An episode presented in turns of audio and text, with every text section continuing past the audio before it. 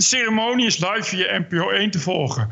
Bert Brus en Roderick Velo zijn er ook. This is the TPO podcast, Ranting and Reason, with Bert Brussen and Roderick Phalo. Niets blijft de VVD bespaard. Ik baal er enorm van dat ik nou afgerekend op een aantal tweets van de afgelopen jaren.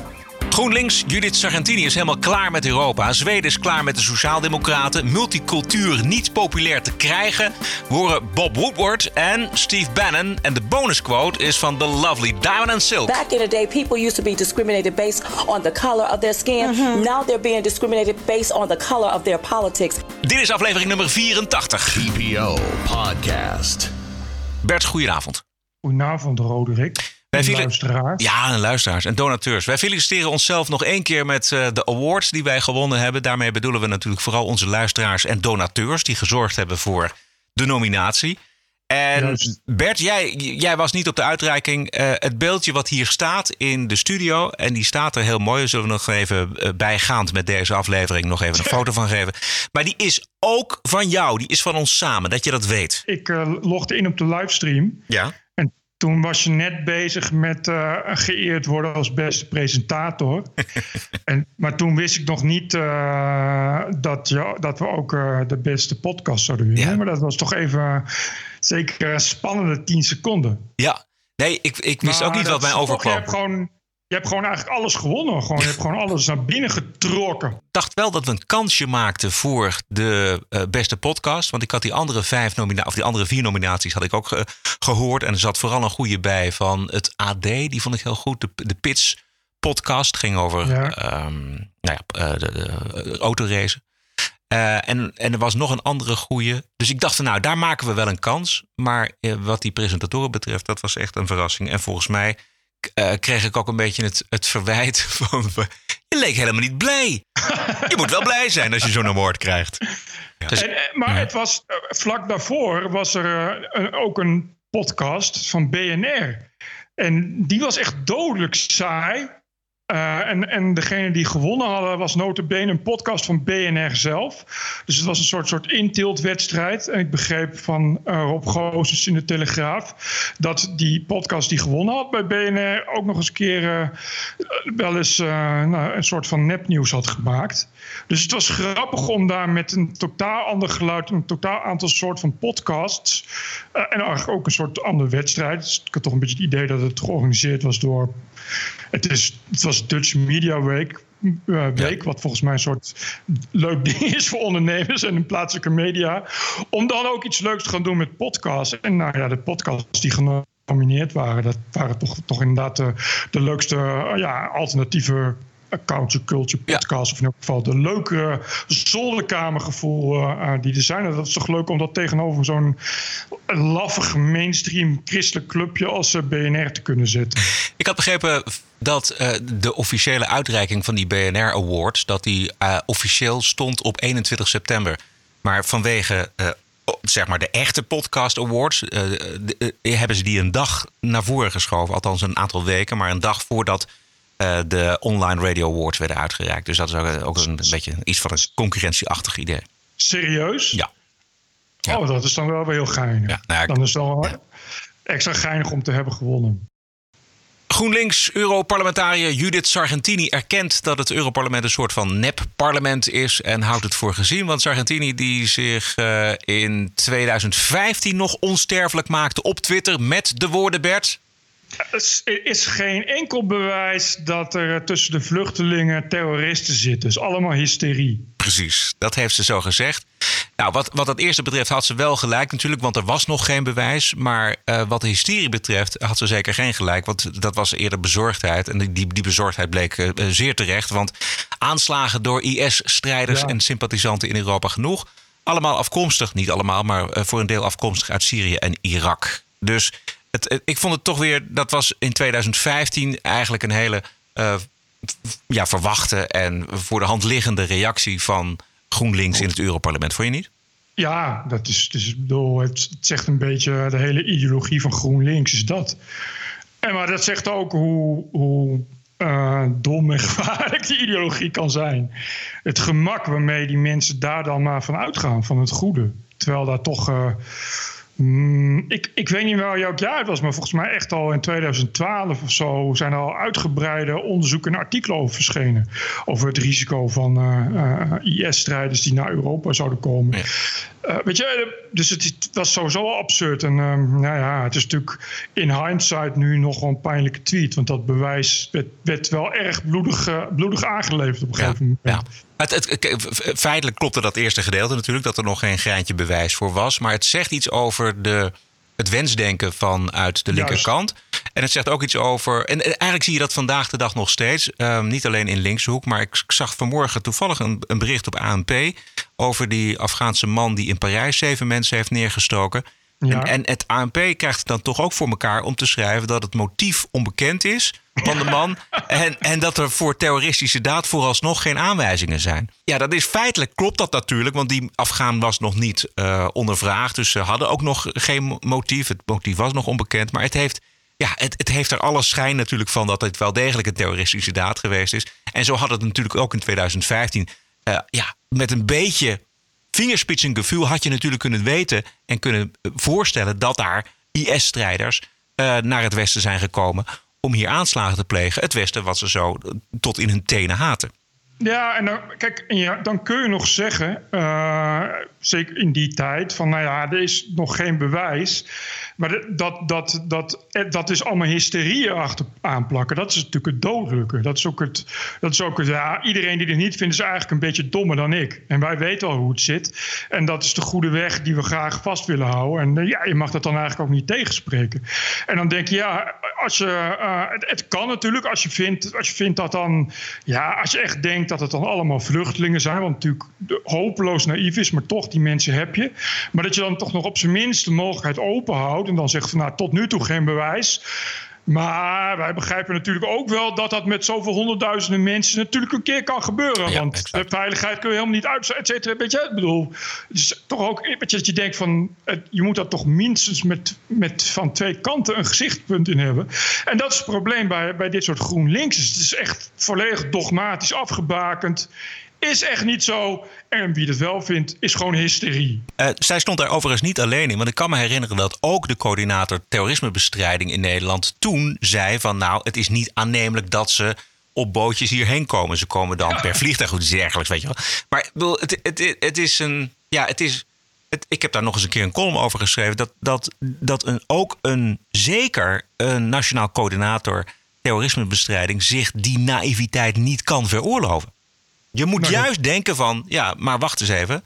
Er komen nu heel veel uh, migranten uh, naar Europa toe. Daar kunnen natuurlijk ook terroristen tussen zitten. Maar we weten allemaal waarom dat, dat soort dingen gezegd wordt. Namelijk, er komen hier mensen die moeten worden opgevangen. En het loopt wel niet zo'n vaart met, uh, met die terroristen.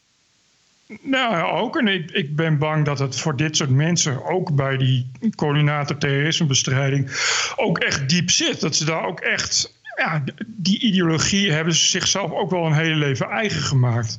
Dat, dat, uh, ja, dat ze het ook echt niet geloven. Dat merk je wel vaker ook hoor. Bij, bij dat soort bij linkse moralisten is dat het toch altijd zo is dat je. Je moet het op een bepaalde manier zien, want anders wordt het. Ja, is het, wordt, het, wordt het gewoon te, te deprimerend. Het is een soort realiteit die, die, die, die ze niet, niet voor elkaar kunnen krijgen. Waar ze niet mee kunnen leven. En, en ja, dan, dan moet je dus maar zeggen van nee, het is niet zo. Weet je, dat is toch van nou ja, dat zal wel meevallen, dat gebeurt ons niet. Dat was natuurlijk die, die, die coördinaat terrorisme ook. Want Nederland heeft natuurlijk nooit terreur echt gekend.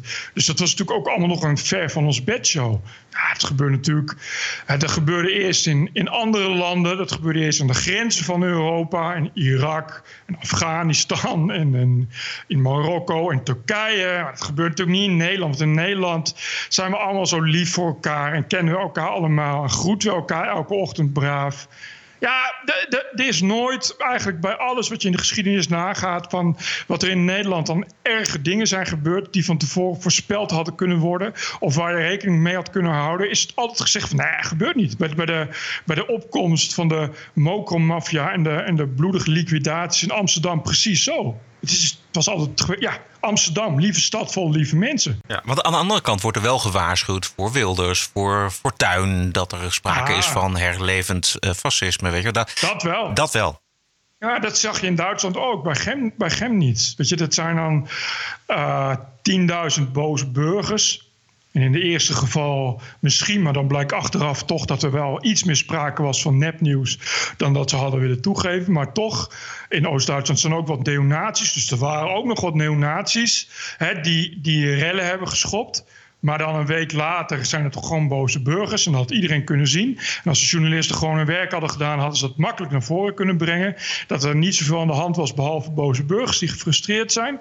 En dat zijn er 10.000. Maar de, de dag, dag erna of de week daarna of, of een paar dagen daarna komt er een goed mensenconcert. Met een, met een optreden van allemaal deugartiesten. En dan zijn er 70.000 mensen die doodleuk gaan staan klappen op uh, een veroordeelde linkse terrorist. Die uh, een concert tegen horen geeft en dingen roept als Antifa nu. En lang leven Antifa. Ja, ik vond het ook enge beelden. Uh, over demagogie gesproken. Ja, demagogie. Ja. ja dat... er, er, was ook nog een, een rapband die heeft een half uur lang opgetreden. En die hadden inderdaad ook teksten als dood aan de politie. En als ik mijn mes in minister die en die steek. Ja. En, en, en nou ja, weet je, dat was pure, pure, pure haatraps. Waar het gezellige, wij zijn tolerant publiek, lekker middagje, middagje op los ging. Ja. Even terug nog naar Sargentini. Ik vond een recent interview met haar van de Amsterdamse journalist Rob Zwetsloot. En daarin nog geen woord over haar vertrek. Terwijl het volgens mij van vorige week was dit interview. Wel ging het over uh, immigratie natuurlijk, het, de portefeuille van Sargentini. En het ging over de heibel tussen West- en Oost-Europa bij de opvang. Die landen in Centraal- en Oost-Europa die zijn na twee wereldoorlogen in de 20e eeuw eigenlijk steeds mono-etnischer geworden. Waar wij in West-Europa steeds multicultureler zijn geworden, zijn die landen, hebben zich herverdeeld uh, en zijn eigenlijk heel monocultureel en mono-etnisch en hebben een nog wat sterkere angst voor het vreemde. En uh, sommige landen willen bijvoorbeeld best vluchtelingen overnemen, mondjesmaat, zolang het maar christenen zijn. Ja, dat soort selectiemethoden op iemand die een asielverzoek doet en erkend wordt als een echt vluchteling, ja, dat, dat kan niet. Wat zij aangeeft is wel degelijk natuurlijk de realiteit. Oost-Europa uh -huh. die, die, willen zeker geen moslimvluchtelingen en migranten. Maar vervolgens heeft ze daar een oordeel over en komt ze niet met een, een oplossing. Dus het is geen oplossingsgericht betoog in het interview. Zometeen de verkiezingen in Zweden en is het alweer rustig in Chemnitz. TPO Podcast. Maar eerst onze eigen multiculturele samenleving. Het moet leuk, eh, maar het is niet altijd leuk. En soms is het helemaal niet leuk, de multiculturele samenleving. Nog één keer gaan we terug naar het blokdebat. En dan moet ik eventjes mijn quoteje vinden. Wacht even. Ja. Oh! Hebbes. We zullen zo horen wat de heer Pechtold in zijn termijn allemaal te zeggen heeft. Maar volgens D66-bronnen in het parool van gistermiddag eist D66 dat die minister zijn uitspraken terugneemt, dat hij excuses aanbiedt, dat hij zegt dat hij geen van zijn uitspraken meende en dat hij wel gelooft in de kracht van de multiculturele samenleving. Voorzitter, dat zou een politieke castratie zijn. Een politieke castratie als die minister daaraan zou toegeven. En ik hoop ook dat hij dat niet doet. Ja, het is alweer van een paar dagen geleden, vorige week. Um, maar ik vond het wel een mooi debat. Heb jij het gezien, Bert? Nou, nee, ik heb het online gevolgd, want uh, Bas Paternotte heeft het helemaal gekeken. Dus we hadden wat leukere filmpjes. Uh, dit had ik ook gezien in elk geval, ja. ja. Dit was natuurlijk prijsschieten voor Wilders, want uh, die wist heel goed wat de afspraken waren met D66. En Pechtold die hield natuurlijk ook zijn... zijn zijn betoog. Maar het, was, het, het kwam precies uit wat Wilders uh, zei, namelijk uh, bakzeil. Voorzitter, die woorden die onzorgvuldig waren, die ik dus ook heb teruggenomen, die meende ik dus niet. Wat ik wel had moeten zeggen, dat is een betoog waar ik nu op in wil gaan, is het grote achterliggende debat, uh, wat ook hier vanochtend in deze Kamer is gevoerd, over hoe ga je om met de opgave van migratie en integratie. Nou, voorzitter, de heer Wilders. Ja, nou, voorzitter, dan zijn we klaar. Uh, felicitaties aan uh, de heer Pechtold. De, min de, minister is twee minuten bezig en hij heeft al zijn excuses aangeboden. Hij heeft al gezegd dat hij zijn uitspraken terugneemt. En hij heeft ook gezegd dat hij die uitspraken, de gevraagde uitspraken door de heer Pechtold, dat hij die niet meende. daar staat een politiek gecastreerde minister. Hij is meteen door het stof gegaan. Wat mij betreft kunnen we het debat nu ophouden, een korte tweede termijn doen en allemaal naar huis. Ja, had hij wel gelijk in. Klopt volledig. Die, die blok is gewoon een kapoen. Dus een soort eunig is het geworden. En het was al zo erg. Het is, het is een soort, ja, een soort, soort uh, lappenpop waar dan de hand van Pechtold onder andere in zit. Die hem nu geheel willoos en ja. zielloos alle kanten op stuurt. Had hij het anders kunnen doen, Bert? Nou ja, kijk, het is uh, niet zo heel raar dat je uh, dan als minister dan zegt excuses voor, uh, voor alle failed states die ik heb gekwetst. Suriname, jullie zijn helemaal geen failed state. Daisy Boutersen, het was weer top vorige week. Hey, heerlijke Fernandes had je weer in huis. Niks aan de hand, weet je, dat kan. Maar je kan natuurlijk niet zeggen: Oh nee, ik vind het helemaal niet zo. Ik vind juist uh, de multiculturele samenleving fantastisch. Een beetje wat, wat Pechtold dus wil. Wat dus inderdaad, die citaten die in het parool stonden, waren echt weerzingwekkend. Dat slaat echt nergens op. Iedereen, je kan dat, iedereen weet dat het niet zo is. Iedereen weet dat je dat niet, niet dan nog een keer zomaar terug kunt halen. Je kan dus inderdaad zeggen: Ja, ik, ik had het anders moeten brengen. En het past niet een minister om dat zo ondiplomatiek uit te laten. En het is uit, uit de context gehaald. En met veel state bedoel ik dit. En ik wil het de, ik wilde het hebben over de multiculturele samenleving, integratiediscussie. Maar je kan natuurlijk dan niet zeggen van nee, ik sta er helemaal niet achter. Ik vind juist het tegenovergestelde. Ik vind juist dat de multiculturele samenleving fantastisch is. Ja, dat kan dat niet. Toch, nee. Dat is toch bizar? Ja, dat is heel bizar. En, en zeggen dat hij het niet meende wat hij zei. Absurd is dat voor een, voor een minister. Voor een politicus. Voor een meneer, wat, dat, wat, hoe moet je nu nog die minister vertrouwen dan? Dan denk ik van ja, dat is alles wat hij zegt is gewoon, is gewoon willekeurig. Kan dat weer terug worden genomen? Of dan meent je dat misschien wel of misschien niet. Al nagelang dat zo'n beetje uitkomt. En daar voldoende druk achter staat. Uh, en, en ja, hoe dat dan op anderen overkomt. Ja wat, wat is het nou voor minister? Hoe maak je dan beslissingen? Volgens mij had hij kunnen zeggen uh, van nou, uh, ja, hij had wel erachter moeten staan dat hij zei van nou, ja. er, er, zijn heel veel multiculturele samenlevingen in, in, in de wereld die niet goed functioneren of waar het, waar, waar het nog niet goed is. Weet je, dan, zo kom je er ook uit. Maar dan hoef je niet alles terug te nemen. Dan hoef je niet op Precies. je knieën voor, voor, voor Pechtel te zitten. Bovendien, er zijn al heel veel Europese leiders geweest, dat weet jij ook. Uh, die de mislukking van het harmonieus, succesvol, multicultureel samen al jaren geleden al hebben erkend. Zelfs Angela Merkel heeft dat gedaan in 2010. Und natürlich war der Ansatz zu sagen, jetzt machen wir hier mal Multikulti und leben so nebeneinander her und freuen uns übereinander, dieser Ansatz ist gescheitert. Absolut Missglückt. gescheitert. Under the doctrine of state multiculturalism, we've encouraged different cultures to live separate lives apart from each other and apart from the mainstream. We failed to provide a vision of society to which they feel they want to belong. We've even tolerated these segregated communities behaving in ways that run completely counter to our values. Ja, David Cameron was dit, de voormalige premier van Groot-Brittannië. En hier tegenover staat dan het religieuze geloof in dat ideaal uh, bij wie anders dan Alexander Pechtold. En de minister van Buitenlandse Zaken is er zeker niet om de kwetsbare vreedzaamheid van multi-etnische samenlevingen in twijfel te trekken. Daar moest ik lang over nadenken. Begrijp, begrijp, begrijp jij die zin, eh, Bert? Nee, maar het, ik, ik hoorde kwetsbare vreedzaamheid. Maar dus, als je het zo, zo luistert, is het net alsof hij toegeeft. Ja, nou, exact, exact. Nee, maar dat is het. Dat is het. En de minister van Buitenlandse Zaken is er zeker niet om de kwetsbare vreedzaamheid van multi-etnische samenlevingen in twijfel te trekken. Dus Pechtold zegt: multi-etnische samenlevingen zijn kwetsbaar. Ja. En dat mag Blok niet in twijfel trekken. Ja, en dat heeft hij ook niet gedaan. Erger nog, hij zegt van ja, die, die, ze zijn vreedzaam. Maar dat is allemaal maar net houtje touwtje. Het maar, komt er allemaal maar net op aan. Dus, Want het is nogal, die vreedzaamheid die is nogal kwetsbaar. Ja, precies. Dus is, is eigenlijk een soort, soort Noord-Zuid-Korea met een, met een DMZ. Nou, hangt er maar vanaf of iemand een keer per ongeluk een verkeerde exercitie een kogel afvuurt. En dan kon het wel eens losgaan. Beetje dat. Ja. Dus hij zegt eigenlijk van ja, ja die, die, die blok heeft wel gelijk. Alleen het is niet zo dat het niet, dat het niet vreedzaam is. Maar verder heeft die blok gelijk. Hij is er om dat ideaal wereldwijd te bevorderen. En als hij dat niet kan, als hij dat niet wil, of als hij daar niet in gelooft, als dat zo zijn, past hij niet in dat kabinet. Die multiculturele samenlevingen in, West-Europa zijn natuurlijk een feit. Dat hoef je uh, verder niet te ontkennen. Maar de problemen uh, moet je ook niet ontkennen. Ehm, ik vond een boeiend gesprek, Bert, met uh, Salman Rushdie van een paar jaar geleden, waarin hij de vinger legt op het echte probleem van de multiculturele samenleving.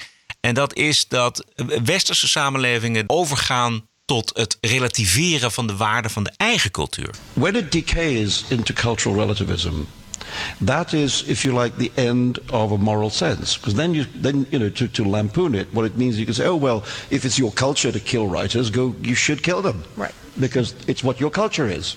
If it's your culture to to impose, um, you know, clitoridectomies on women, then gee, I guess that's fine. You know, I'm glad it's not my culture, but if it's your culture, go right ahead. You know, that that's the extreme, if you like, the caricature of it. But the reality, day-to-day reality of it, has been a weak, a weakening of our sense of what our own values actually are. Instead, we constantly seek to appease people who say that our values upset them. And that's dangerous. It's dangerous. It's dangerous not just for the majority communities, but it's dangerous for minority communities. Actually, you know, it's more dangerous for minority communities than for the majority. And I sometimes feel that Western ears are better tuned to the more to the most conservative Islamic voices. They, they, you know, they want to listen to mullahs and other assholes. Hoe oud is dit, uh, dit interview? Dit is, um, volgens mij is dat vijf jaar oud. Uh, dat is nog niet zo heel oud. Nee. Maar inderdaad, dat, dat is, uh, ja, het is een soort van regressie. Die, die uh, volgens mij voortkomt uit iets wat ooit is opgevat als, als wat moet, als wat het ultieme goede is. Dus, dus die multiculturele samenleving. Zeker ook na, na de Holocaust en na Auschwitz heeft dat natuurlijk een enorme push gekregen. En dan kom je dus in de, in de knel met je eigen cultuur en je eigen normen en waarden. En de enige logische optie is dan inbinden en bukken. Dat is natuurlijk wat, wat al die jaren al gaande is. En dat is ook niet zo heel vreemd.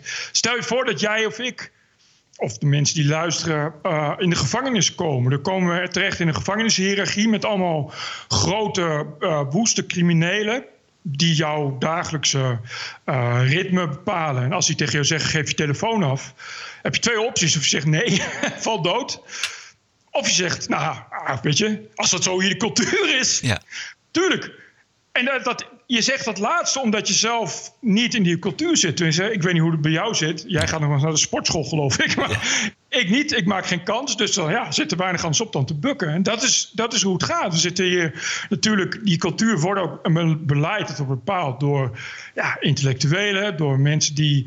Uh, uh, ja, het is toch een soort, soort links-liberalisme waarvan wordt uitge uitgegaan dat, dat je het vooral met gesprekken, met een intellectueel debat en met iedereen erbij betrekken en we komen er samen wel uit dat botst met een, met een uh, uh, hiërarchische macho-cultuur waar vooral ja, sterven voor, voor je ideaal en, en geweld toch nog wel een hoog aanzien staan. Ja, ja dan, dan zit je weinig anders op dan, maar, dan, dan te bukken. En zeg je, ja, oké, maar ja, als dat jouw cultuur is, dan moet je dat maar zo'n beetje toelaten. Hij maakt op een gegeven moment maakt hij de vergelijking met het communisme en de dissidente geluiden van bijvoorbeeld Solzhenitsyn en Sakharov. Daar werd dan op een gegeven moment wel naar geluisterd in het Westen. Hè. Dat waren de dissidenten.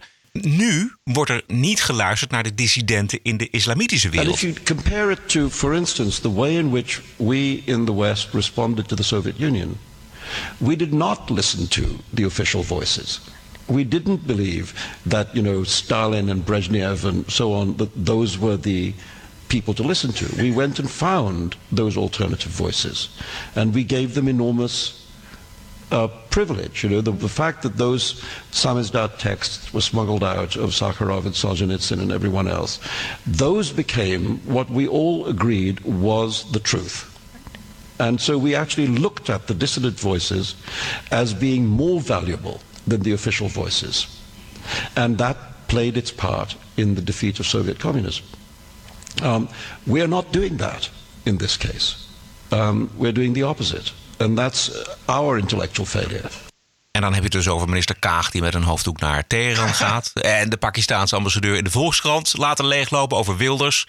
Uh, Saoedische financiering van, van, van moskeeën hier, Erdogan scholen de ruimte geven. Weet je, we, we doen precies het tegenovergestelde wat we hadden gedaan bij, het, bij het communisme in de jaren 80 en 90.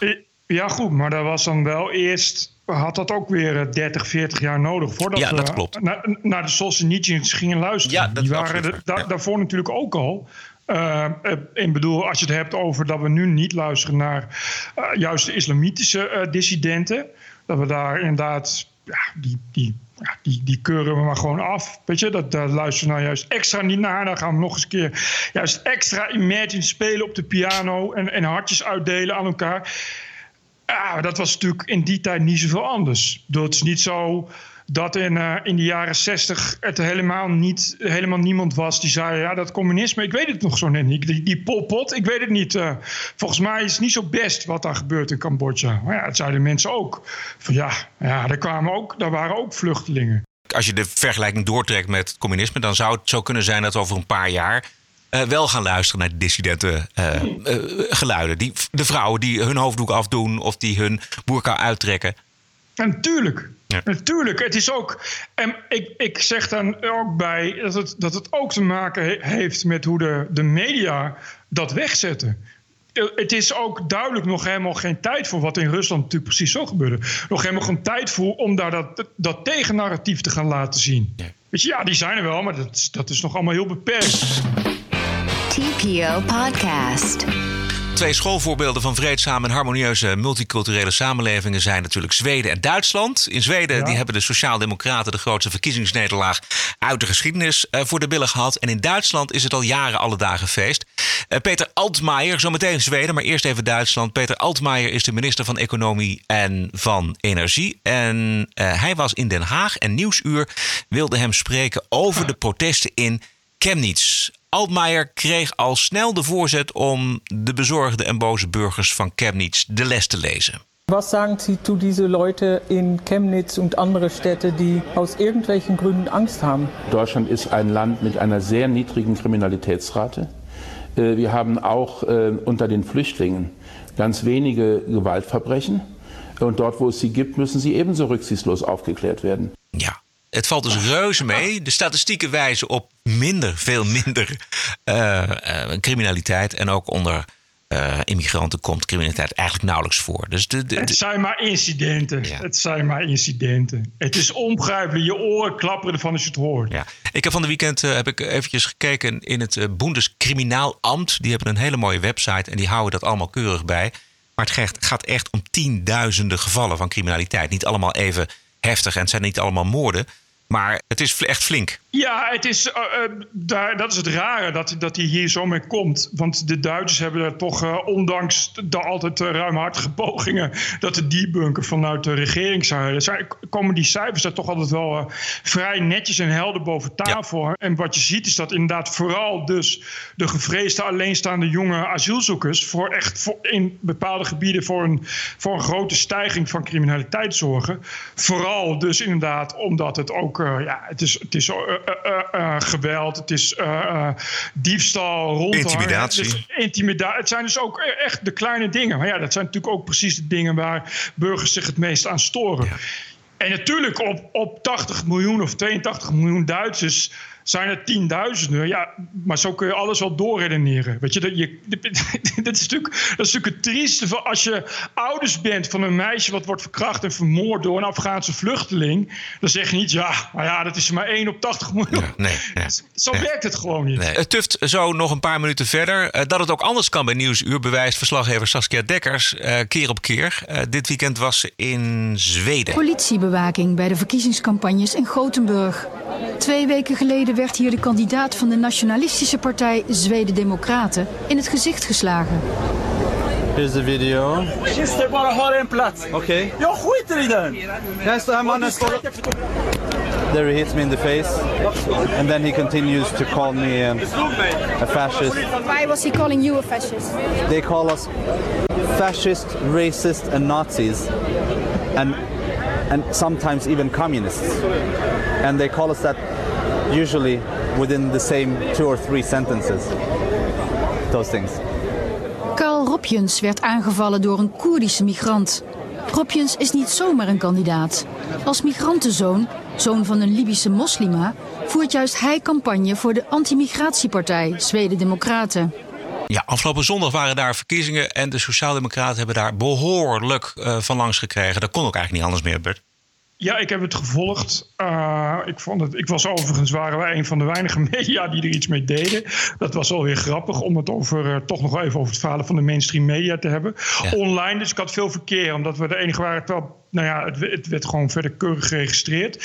Uh, ja, de, wat, je, wat mij opviel is dus dat dat narratief over eigenlijk die hele media breed zoveel mogelijk uh, tegen die Zweden-democraten wordt gedrukt. In eerste instantie uh, waren de polls voor die Zweden-democraten, dus realistisch rechts, het is een beetje de Zweedse PVV gaat het om, die waren torenhoog. De, de polls die, die eindigden eigenlijk bijna op 26 procent, wat zou betekenen dat die partij de grootste partij van Zweden zou worden. Nou, daar werd iedereen doods en doods benauwd van. uiteindelijk blijkt het erg mee te vallen. Ze hebben nu 17, 17 nog wat procent van de stemmen gekregen, waarmee ze derde zijn gewonnen. het midden, midden rechts in Zweden is tweede en de Sociaaldemocraten zijn op de eerste plaats gebleven. En de Sociaaldemocraten hebben ook veel minder uh, slag gekregen dan, dan dat was gevreesd. Dat was trouwens ook het nieuws hè, van de meeste ja, me, mainstream media. Sociaaldemocraten blijven één dat was het bizarre. Uh, de waarheid is namelijk dat die Zweden-Democraten gewoon gewonnen hebben. Die zijn de enige die met 4 punt zoveel, of als iets van 4 nog wat, zijn omhoog gegaan. En dat is daar heel erg veel, omdat die luiden pas sinds, ja, sinds ergens eind jaren 90.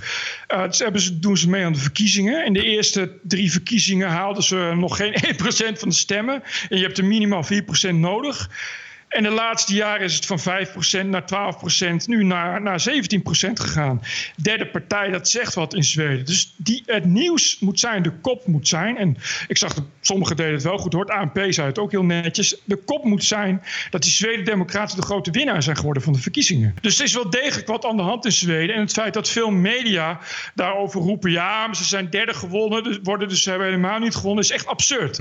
Dat, dat is bewust en moedwillig, is dat de boel En ik zag uh, dat Saskia Dekkers een nieuwsuur daarvan langs kreeg van uitgerekend uh, Joshua Lievestro. Ja, ja, ja. Die en toevallig had ik dat stukje ook gelezen in de, uh, uh, het Zweedse medium The Local. Die doen op zich best wel goed uh, online journalistiek, internet, internetjournalistiek werk. Die schrijven ook in het Engels over Zweeds. Die hoofdredacteur had een heel zeurderig...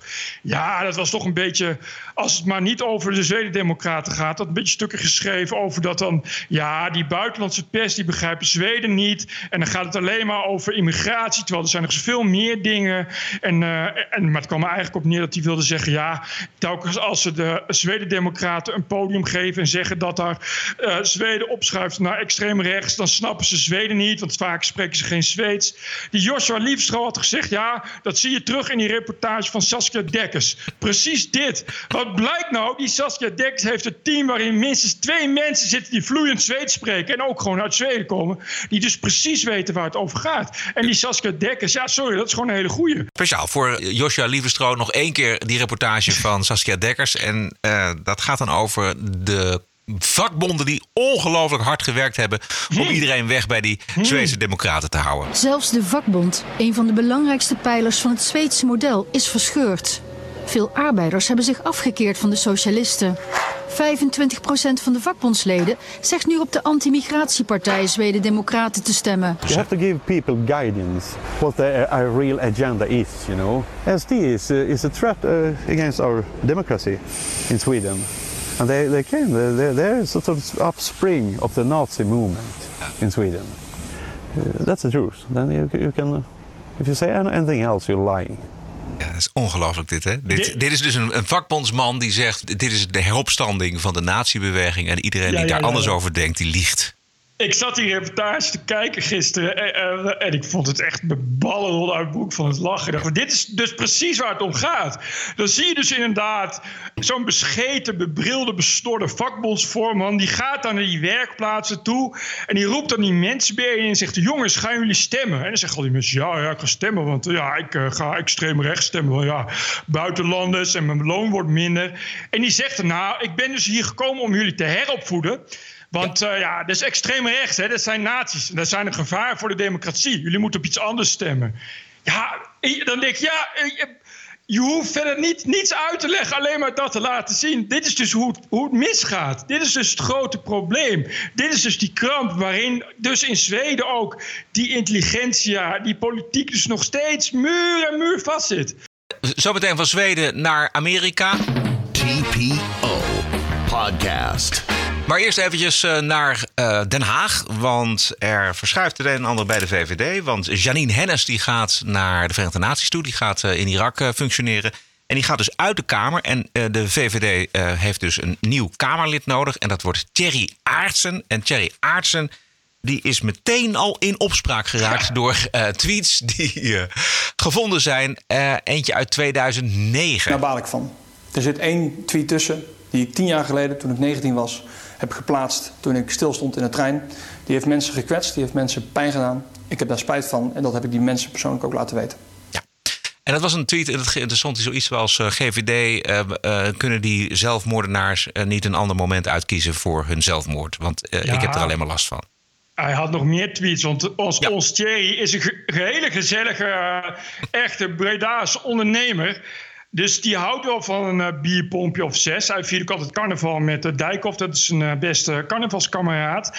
Dus ja, daar glipt wel eens wat uit. En ons, onze Thierry is ook, is ook groot fan van, van is NAC, geloof ik. Hè? Breda, NAC Breda.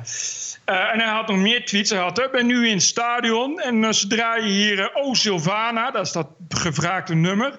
En uh, er zijn die mensen Zwarte Piet verkleed, humor. En er was nog geen andere. Er was, uh, was die aan het twitteren. Was hij aan het twitteren met uh, ja, een of ander Twittervrouwtje. En dan had hij gezegd: Zal ik je tegen de muur nemen of gewoon op de borstjes? Of ga je alvast in de grond liggen? Dus ja, ik denk dat er de komende dagen ook nog wel wat meer tweets van onze gezellige Thierry uit Breda naar boven gaan komen. Maar dat, ja, Want, ja, dat is niet echt ja, die, lust wel, uh, die lust af en toe wel een beetje, beetje te veel. En nou ja, dan gaat daar op Twitter wel eens uh, van het liberale ons kent ons uh, Eigenlijk moet je als kandidaat VVD, Kamerlid, maar het geldt waarschijnlijk ook voor andere partijen.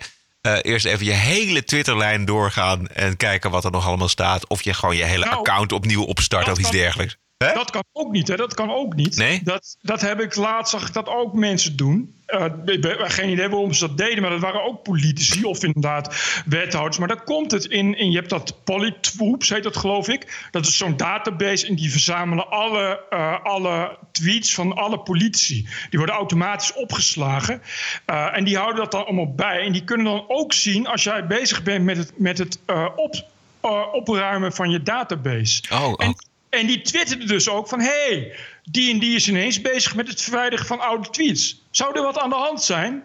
Dus je bent altijd lul. Eigenlijk moet je het s'nachts een keer doen, helemaal als, als iedereen slaapt en dan meteen. Nee, maar nee? Het, is, het is altijd iemand die een, die een oude tweet van je heeft. Oh, ja. Die, er zijn altijd screenshots. En op okay. het moment dat ze merken dat die weg is, wordt het probleem natuurlijk groter. Want dan gaan ze zeggen: hé, hey, hey, deze verwijderd. En deze heb ik ook nog een screenshot van: hé, hey, die verwijderd. En hoezo heb je deze verwijderd? En dan is het ja. natuurlijk nog veel groter, want dan beken je eigenlijk schuld. Want dan, okay, je dan, moet, eigenlijk moet je niet gaan twitteren als politicus. Als je carrièrepoliticus bent, laat ik het zo zeggen. Ja. This is the TPO podcast. Opnieuw een boek vol anonieme bronnen die vertellen hoe verschrikkelijk president Trump zich gedraagt in het Witte Huis. Verzameld en opgeschreven door de ja, legendarische Watergate-journalist Bob Woodward. There's been a lot of books about this White House, but you know, I mean, the Michael Wolff book was somewhat salacious. People thought he's a salacious author. Omarosa's book, who cares? But this is Bob Woodward. This is all the president's men. I mean, this guy is a very, yeah. very credible journalist, has been for 30, 40 years. He's um, an icon. what do you make of it? Yeah, well, you know, the Washington Post's uh, sort of new ish motto is democracy dies in darkness. But the problem is, is that journalism is dying behind anonymous sources. And the problem is, is that journalism more than ever needed an icon like Bob Woodward to come out and show how journalism is done, to show how real sourcing is done. And yes, you can use anonymous sources to fill in the blank, but relying solely on anonymous sources to make basically sort of un, uh, unsighted claims isn't ha- is, is why people are losing faith in journalism. We needed Bob Woodward and people of his ilk to resurrect the field so people could gain their trust in it. Instead, what we have is basically going back to an elementary school of the telephone game where you had probably disgruntled, disgruntled employees telling him stories from other employees that might have actually been in the room for these conversations. And so it's hard to actually rely on that. There's no doubt that he has real sources, but were those sources in the room? Had those stories changed? Were the people telling him? Uh, did they have their own? Did they have their own interests Yeah. at heart? And those, and that's the problem. When you have anonymous sourcing, how can you trust it? Je hebt geen zekerheid. Dat is, het, dat is het vervelende. Je moet vertrouwen op Woodward. Je moet vertrouwen op CNN. Je moet vertrouwen op Fox, op wie dan ook. Ja, maar dat en is, en dat, is, dat is het kloten van die, van die anonieme bronnen. Ja, en, en dat, dat vertrouwen is nou juist niet onder de Trump-stemmers. Dus dat is het punt. En eh, als het in de midterms de Democraten niet gaat lukken om, om zowel het congres als de Senaat eh, omver te duwen.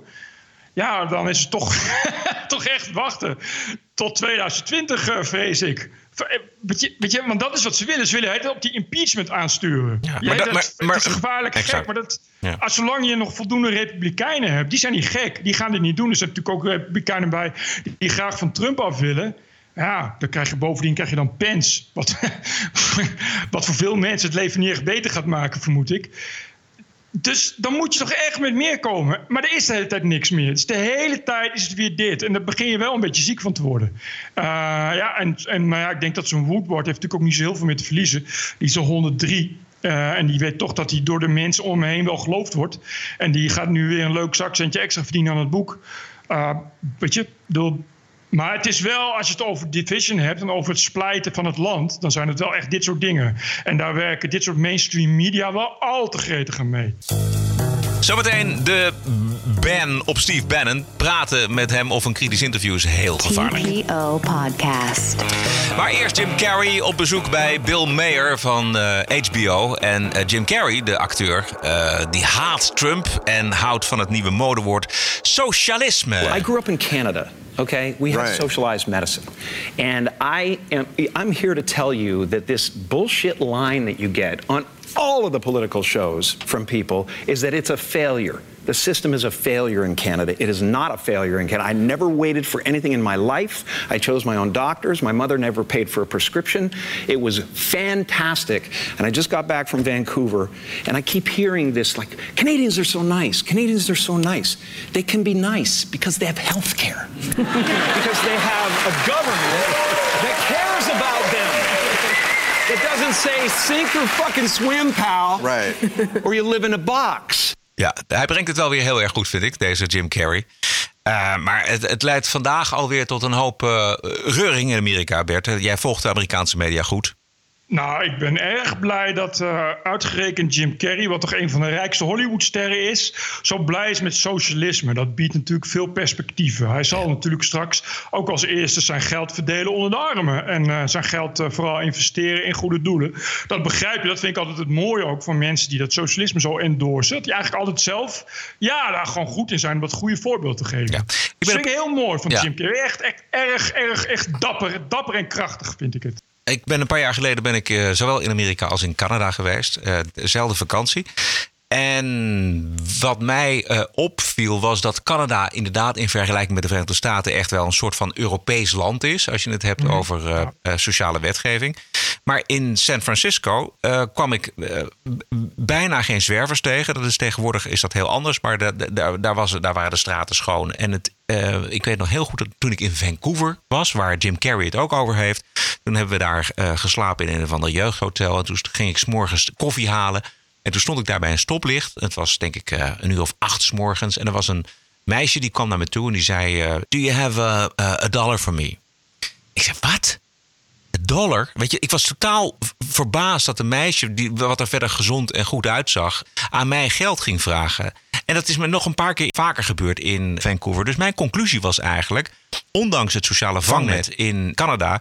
heb je meer bedelaars en meer eh, zwervers op straat... dan in het harde Amerika.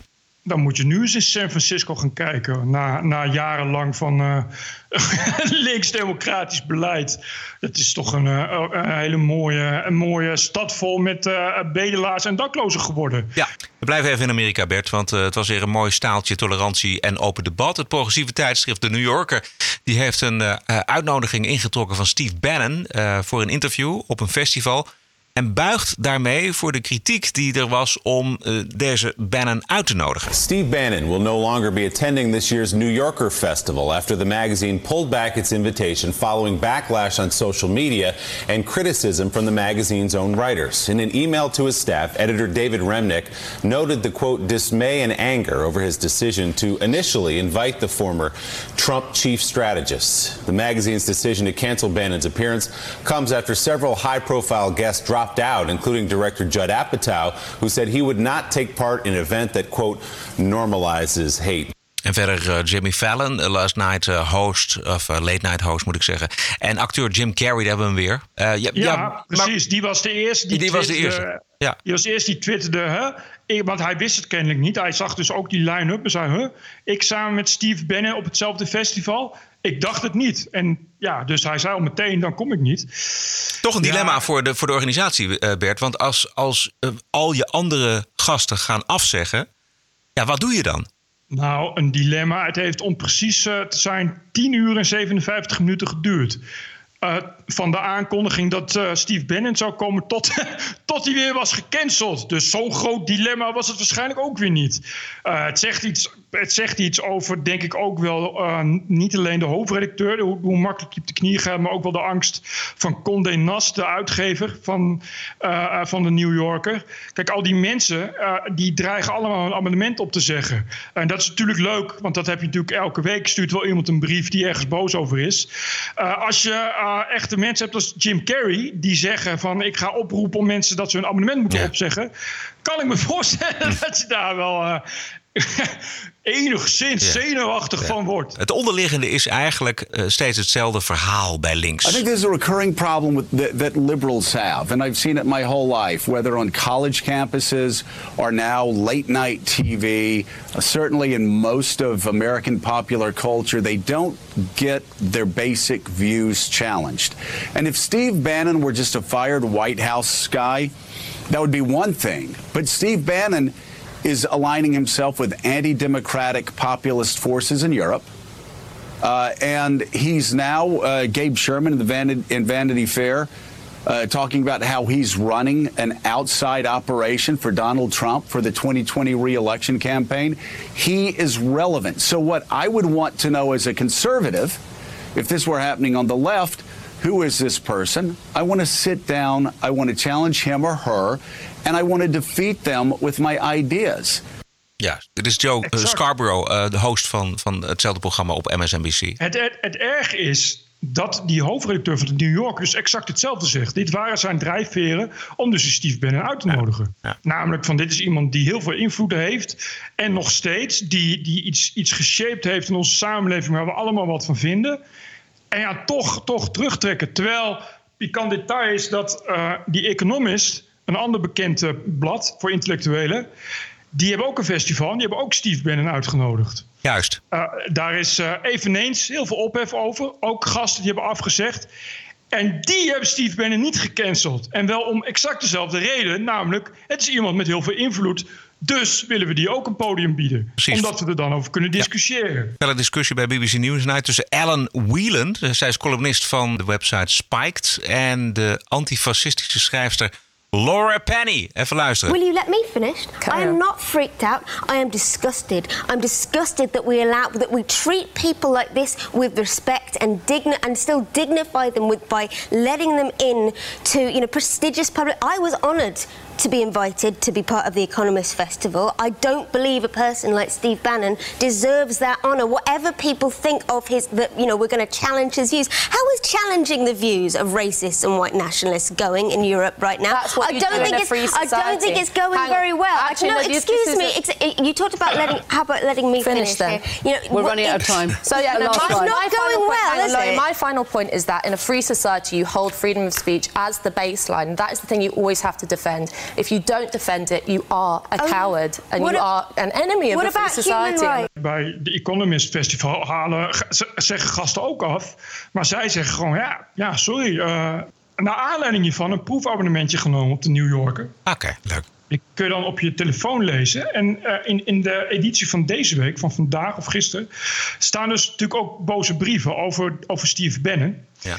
Er staat er ook een, die is heel leuk. Die is, eh, is iemand die legt uit, en dat ga ik even voorlezen, niet erg. Ik, doe- ik doe het in het Engels, dat is wel zo mooi. As a lifelong liberal Democrat, I find myself profoundly disheartened by Remnick, Remnick is de hoofdredacteur, by Remnick's decision to cancel Bannon's appearance at the festival. I am further disappointed by artists whom I admire and with whom I generally, generally agree pulling out of the festival in response to Bannon's participation. Bannon is a highly intelligent man whose views are, to me, evil, destructive, and unacceptable. But for him to be interviewed in a forum like the festival would have been a chance for a liberal leaning audience to hear firsthand the workings of such a mind. But no, we, the enlightened liberal left, would prefer not to hear him at all. We will know that much less now. When did the left become as reactionary as the alt-right? En dat was meneer Richard Riskin uit New York City. Geweldig, geweldige zo- brief. Zo'n geweldige brief. Dat is dus precies waar het om gaat. Vooral die laatste zin dus. Ja. En eh, dit is dus iemand die zichzelf aankondigt als lifelong liberal. Dit is dus een klassieke liberal. Zo Ja, waren de liberals vroeger in Amerika. Precies, precies. En dit is ook iemand die zegt, ik, ik, vind Ben ook verschrikkelijk. Maar ja, waar, het op neerkomt, is dat die mensen van de New York nu eigenlijk nog een stapje erger zijn dan Ben. dat, is, dus, dat is het, het. En als je zo'n, net, net dat gesprek in BBC Newsnight, als je zo'n tante hoort, dan denk je ook van ja... Weet je, over welk, welk antifascisme schrijf jij precies? Dat van jezelf zou misschien ook eens een keer een idee zijn om dat dan onder de loep te nemen. TPO Podcast.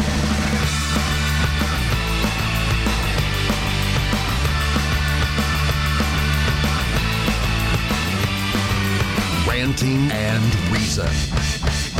Eh, Diamond en Silk, eh, ze, ze zijn wel eens vaker bij ons in de uitzending geweest. Eh, en ze waren afgelopen week waren ze bij Michael Savage eh, in Amerika. En dat was zo'n ontzettend grappig eh, gesprek, omdat Michael Savage heel erg van de tongriem gesneden is en eh, zijn woordje wel kan doen. Maar hij werd helemaal weggeblazen door deze dames. Die een, een enorme power daar achter de microfoon zaten. Diamond en Silk kun je niet zomaar even vluggen. Weet je, dan moet je even, even, even een beetje ruimte geven. Die Oké, heel goed. With all this scandal about paying women off before he was president, do you think it will damage him with women? Well, first of all, let me just say this here. Say it. We did not vote. Kijk, dit, is, dit vind ik zo goed. Dit vind ik zo fantastisch. Zij zijn zo geweldig op elkaar ingespeeld. Juist. Op het moment dat zij zeggen, let me say this. En die andere zegt dan, say it. Well, first of all, let me just say this here. Say it. We did not vote for a pastor or a priest. We voted for a president. That's right. We voted for a man who was a businessman, not a career politician. He's not controlled by anyone. Okay, he's not a puppet and no one is pulling his strings. We have to understand that. We voted for a president that said, I want to make America great again. And what you see playing now, you see people that are very upset because the same thing has been happening over and over again. People has been getting their kickback, patty whacks, give a dog a bone. Mm-hmm. That's what's been happening. And, and see, that kind of stuff, the gravy train is coming to an end. Mm-hmm. So let me stop him at all costs. So what I will do, I will take and I will uh, conjure up this Russian narrative. Mm-hmm. The only Russia we know about is that Russian dressing that we put on our corned beef sandwiches. Uh-huh. So how dare you tell 60 some million people that it was Russia that influenced us to go vote for President Trump? That is crazy to me. That's right. Oh, you got to run for office. you, you got it. Goed, hè? dat, is- dat laatste is wel waar. They've got a run for office. Ik las dat Kanye West wil ook president worden. Ja, dat las ik ook. Dat, Dus misschien kunnen ze in een trio, dat een soort nieuw soort presidentsysteem. Ja. Oh, dat zou mooi zijn. Ja. Eh, Bert, heb jij nog andere dingen? Nee hoor, dit, dit eh, was het wel. Dit was het wel, hè? Nou, tot zover aflevering nummer 84. Eh, grote dank en diepe buiging naar onze donateurs. Word ook donateur van de TPO-podcast. Ga naar tpo.nl slash podcast en kies de methode om dit geluid eh, te ondersteunen. Opmerkingen kunnen naar info.tpo.nl. Uh, Bert die, uh, bekijkt dat heel, bijna iedere dag. Kijkt hij in de mailbox of er leuke uh, opmerkingen zijn over de, over de podcast. Er was dus overigens één opmerking die ik even met je moet delen. Het was geen opmerking, maar een vraag. Ja. Iemand die zei: Goh, ik zou het wel leuk vinden als jullie tijdens de midterms wat extra aandacht eraan gaan besteden. Aan de midterms? Ja. Dat is november, toch? Ja, dat is in november. Ja, bedoel, wij zijn... Misschien wel leuk dat we daar een, nou ja, één of twee extra podcasts aan besteden. Oh, extra podcasts? Ja, nou echt, maar daar hoeft niet per se ook weer drie kwartier te duren. Maar dan zeg even, even, even kort. Uh, samenvatten wat er allemaal is gebeurd ja. en, en, hoe het nu gaat. Nou, vind ik een goed idee. Wat ja, vind jij daarvan? Uh, ja, ik, ik vond het wel een, een leuk idee. Ja, ik ook. Goed zo. Uh, gaan we doen. Nou, wij zijn terug op 18 september. heb een mooie week en tot de volgende. Tot volgende week, hè. TPO Podcast. Bert Bruson, Roderick Balo, Ranting and Reason.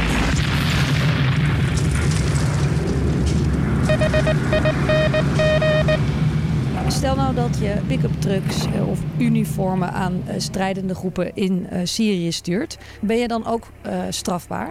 Ja, als je op enige wijze een rol speelt in die strijd, het zij actief als strijder, het zij minder actief, maar wel dusdanig dat je een ander in staat stelt om die strijd daar te voeren, dan, tref je, dan treft jouw strafrechtelijke verantwoordelijkheid. Ja, dan ben je, dan maak je je schuldig aan een strafbaar feit. TPO Podcast. The award winning TPO podcast can be heard on the No Agenda stream at noagendastream.com.